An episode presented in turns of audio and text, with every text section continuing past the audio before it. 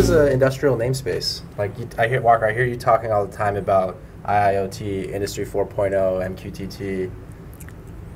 What and you you talk about the unified namespace. Can you show me what that looks like?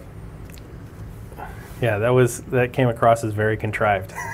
Man. intentionally. yeah, but you know, the answer is yes. Um, so for you guys who are watching, I was just standing back here going, "Oh man, I don't want to shoot another video. My brain hurts." So like, and Zach is like, like, "We need to shoot he's like, video." "We need to shoot another video." So he hits the camera and comes back here and asks this question. So um, uh, what I was going to do is shoot a video on like showing you an example unified namespace. So for this will um, uh, you know how we construct the unified namespace. So what I'm going to show you is an actual namespace that we've constructed for a project that we. Uh, it's kind of been an ongoing thing for um, a little over a year. So it's this is a big enterprise namespace. So What software is the namespace constructed in? so it is um, the namespace is being managed in Ignition, um, but this facility has Factory Studio, Ignition, SQL Server. We're going to add uh, Automation Intellect at this facility. Awesome. Um, so uh, looks like we're probably going to put HighByte in there, which we'll talk about in another another video. But this is kind of like our demo demo facility, but although they're an actual manufacturer. So this is. Um, our our unified namespace. So we have the the enterprise core namespace, okay, and uh, we have the Dallas facility, okay, and underneath that Dallas facility, we have um, we have the areas. So in this case, we're gonna I might as well just use the real names.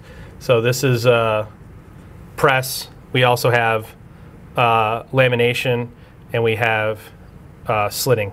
There's there's other, but we're gonna I'm gonna focus on the press side. So we have the enterprise, we have Dallas, we have the press area, and then we have the presses. So in this case, we'll just do This would be like a line. press one. Yep, this is a, this is a line. So inside of press one, we have the edge namespace. We have the uh, dashboard namespace.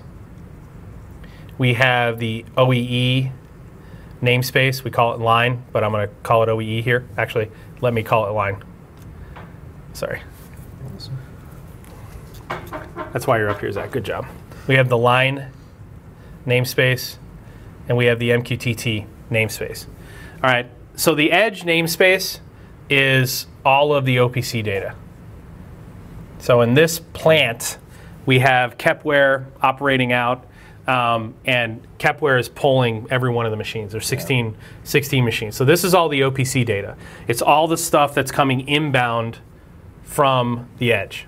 So we do all the process control and everything from there. Now I like what I was kind of overseeing one of your earlier meetings. I like what you've done with the dashboard namespace because uh, in one of your dashboards you have like queries and maybe you're doing some post processing of that data using Python and then displaying that on a dashboard.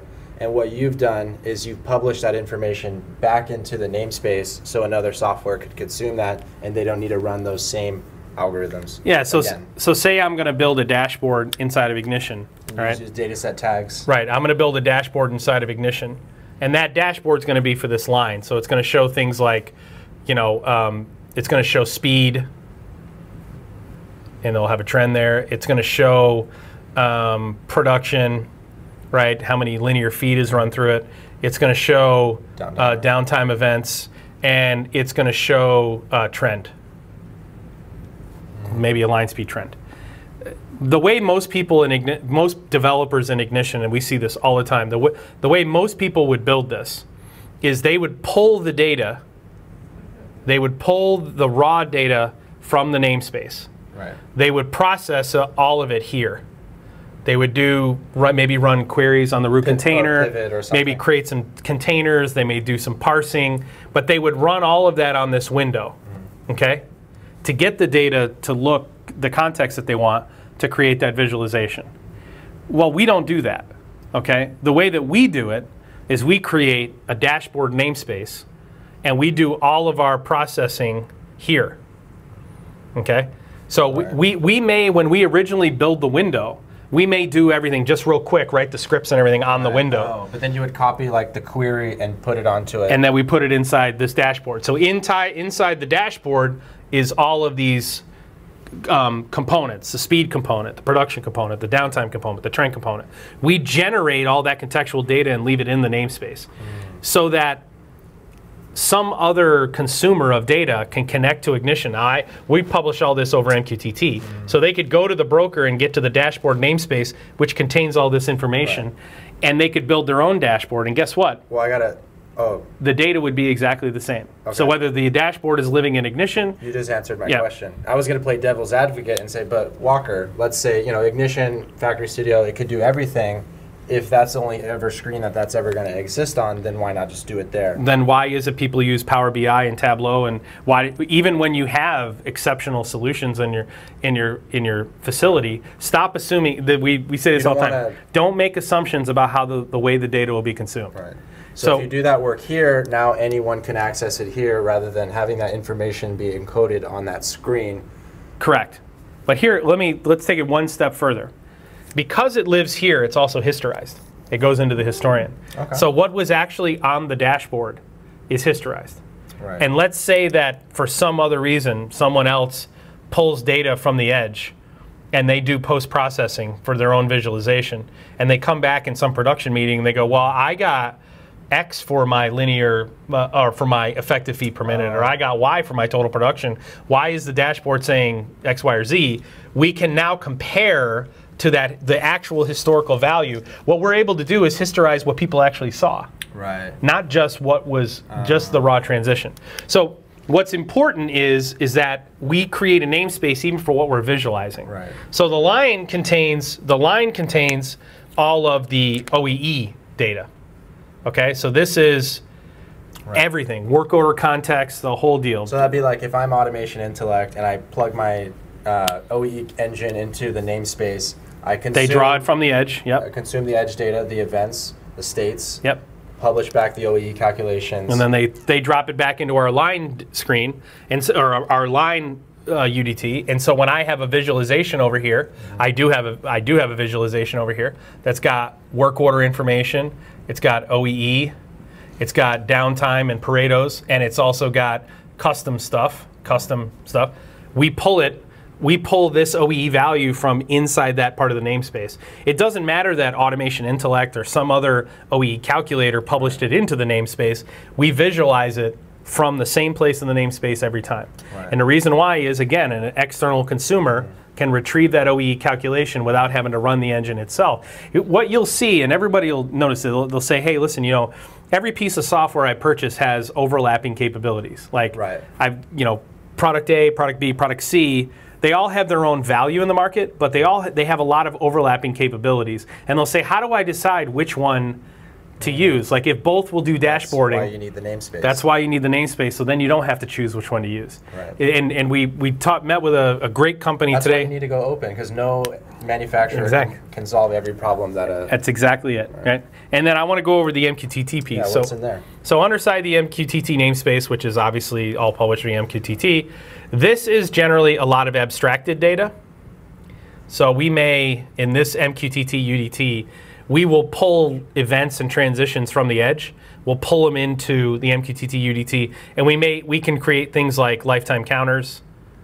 Oh. Uh, we can create status registers if one didn't exist, all that kind of stuff. But here's the other thing that we have. Um, this is where the, the location of some additional contextual data. So in this, in the case of this customer that we're talking about, we get we pull data in from their shop floor system, okay, and we also pull data in from their specifications. So inside of shop floor, I have I have informations about the work order, uh, stand, um, standard downtime, et cetera. That information is pulled into the into the namespace and stored here for historization. It's also used. It's consumed by the OEE engine. Okay. Same thing here. In this case, we are both of these are being pulled from databases. So we pull all that information contextually into the namespace so that it all lives in one place. Right. Now let's say for the sake of argument, somebody wakes up one morning and they say, you know what, I'm really, really sick of looking at my vision windows inside of Ignition. Okay? if and and so uh, what I want to do is I want to Build my own JavaScript application. JavaScript or I want to use Perspective. Okay. Uh, all that work wasn't. The reason we kick everybody's ass when we quote against somebody who's doing a perspective project is because all the stuff that we visualize lives here in a unified namespace. We don't have to go through. I mean, when you originally go to perspective and you want to do all this event handling and you want to do all the post processing of data on the window, Yeah. go ahead and try to convert a vision window and rebuild it in perspective inside of Ignition and try to do the same things that you do on a vision window. You can't. Uh, Right. You're, you're pulling your hair out. And it's the reason a lot of people are struggling. Okay? So this becomes the single source of truth. This is where all the information lives. Right. You- the namespace. if you do post processing anywhere, so if you do post processing of data anywhere, that is Like if an I, Excel spreadsheet. if, if that that the result of that post processing needs to end up back into the unified namespace. Every layer of the stack is a, both a consumer and a producer of information. And here's why: because all we do, all we do is continue to add to the namespace, and we build on top of that initial framework. As we never grows. we never rebuild anything. Mm. Right. So if I want it, right, if I do it this way, if I build it this way, I just consume, right. and I don't do anything with what I've produced other than visualize. You're you're deprecated the moment you pis- hit publish. That's right. You've you've you've all the work that you put into doing post processing. The visualization that you built is the only one that benefits from it. It's archaic. No reports can benefit from it. I mean, why not build a report? Why not build a report that is what was visualized on the dashboard over time? wow. Why not do that? Or you could do. What was it the operator was looking at when the operator made the decision? or- Yeah, why is it you're not instead of what we do historize is this stuff from the edge because we're just used to it because we Yeah. did it in SCADA, right? Yeah, we wanted yeah, to trend. We we always historize this, but why is it that that it's such a huge leap for people to go back and say, wait a minute, we should historize the abstracted data, Historize we should reports. historize the, the contextualized data. Let's historize what it is people were actually looking at Yeah. because that is an important key. That's an important piece of information in order for you to do continuous improvement and Machine learning and and, and professional growth. That's exactly it. So, anyway, that is an example of So some people that unified namespace. Some people refer to this as the digital twin. Why why don't you like that? Uh, I, I don't like it either. But why don't you like? All right. So the, the, here's why. The, the the issue I have with the concept People of people are going to be in the comments. Oh, you only like unified namespace because you've coined the term and made it popular. Why do you? Well, why do I like the term unified namespace? It's because the digital twin didn't work.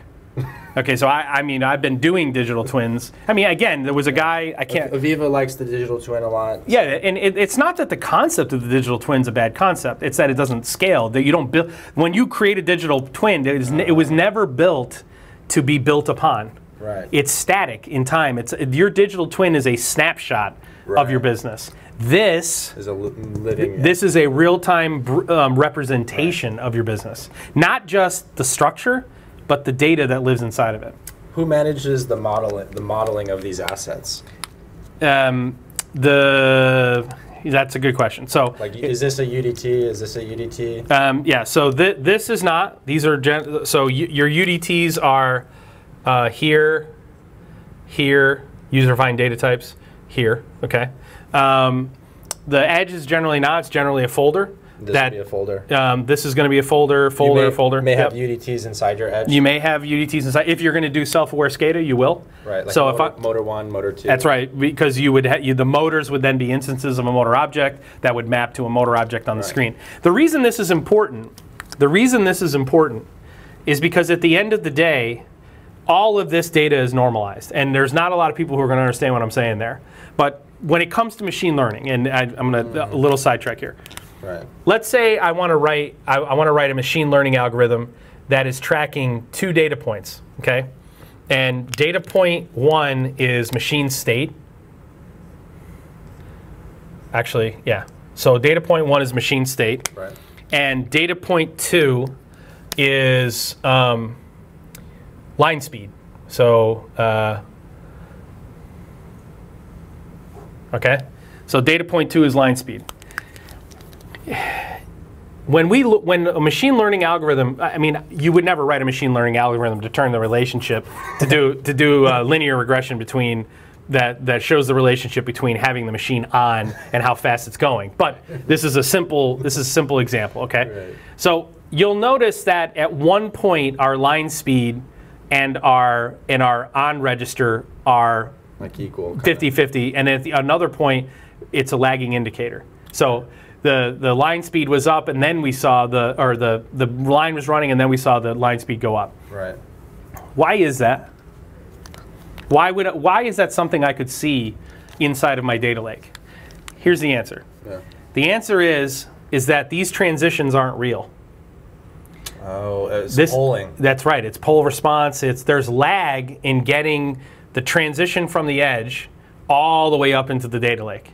So part of the reason we started building unified namespaces is that everything that lives in the namespace is already normalized in real time. by virtue of being put into a single location. We can then create the timestamps for all of the transitions are lined up because of scan classes built in the namespace. Yeah. So again, you know, wh- when one of the challenges that we have when I do these videos is you know, I'm a world-class engineer and our team are world-class engineers. And and so when we talk to one another, we talk very And on a very very high we get really deep into the weeds. Yeah. When we shoot the videos, we, our goal is is to speak to everyone. It's not to just speak to all the smart engineers who watch our content, but it's also to speak to executives to understand the structure, the the the CTOs to understand the the overall value between the industry 3.0. People that are in marketing. That's right, people in marketing. We're trying we're trying to speak to everyone. Right. And one of the biggest challenges that we face is how do we turn a complex concept like this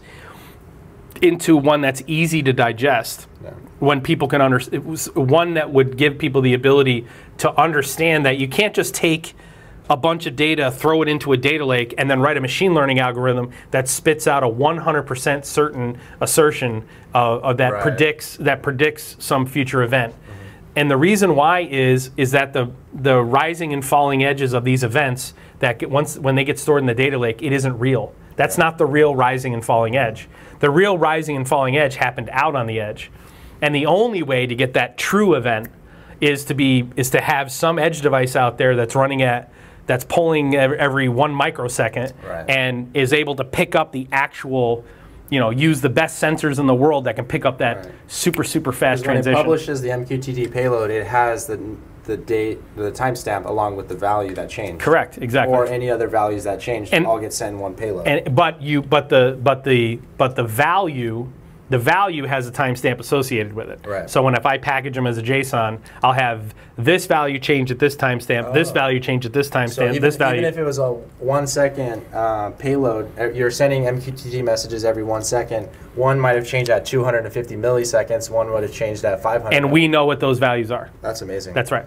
Um, sorry if we lost you guys there. Thank you guys for sticking to this end of this video. I have one last question. Sure. Just kind of playing devil's advocate on this namespace here. Let's Yep. just say, hey Walker, you know, I you know, I know my plant is in Dallas, but I'm never going to have more than one plant. Why do I need enterprise, you know, air, plant area? You know, why don't I just have my presses in a, you know, in a folder? Okay, so because I, I, I'm I'm not I'm not a standardization Nazi, but but I am a stand. So I you would say, go ahead, do that, Zach. Right. I, I would say, well, if you don't care about, you're only ever going to have one plant, go right ahead. But then don't plan to sell your plant to someone who may have a plant. Because Uh, then, that, right. Exactly. So it don't, you, you you may you may have no plans, but the ISA the ISA 95 standard tells us how we should it organize just this looks data. really pretty too. yeah, it does look gorgeous. All right, guys. Yeah. Like, oh, nice. Subscribe. So, I better spell this right. Yeah. Like, subscribe, share. There you go. Zach is a he is a like, subscribe, share Nazi though. I'll tell you that. Um, anyway, thanks for watching, guys. See you later. Peace. Peace out, word. All right. It's a good video. Oh shit, the camera stopped.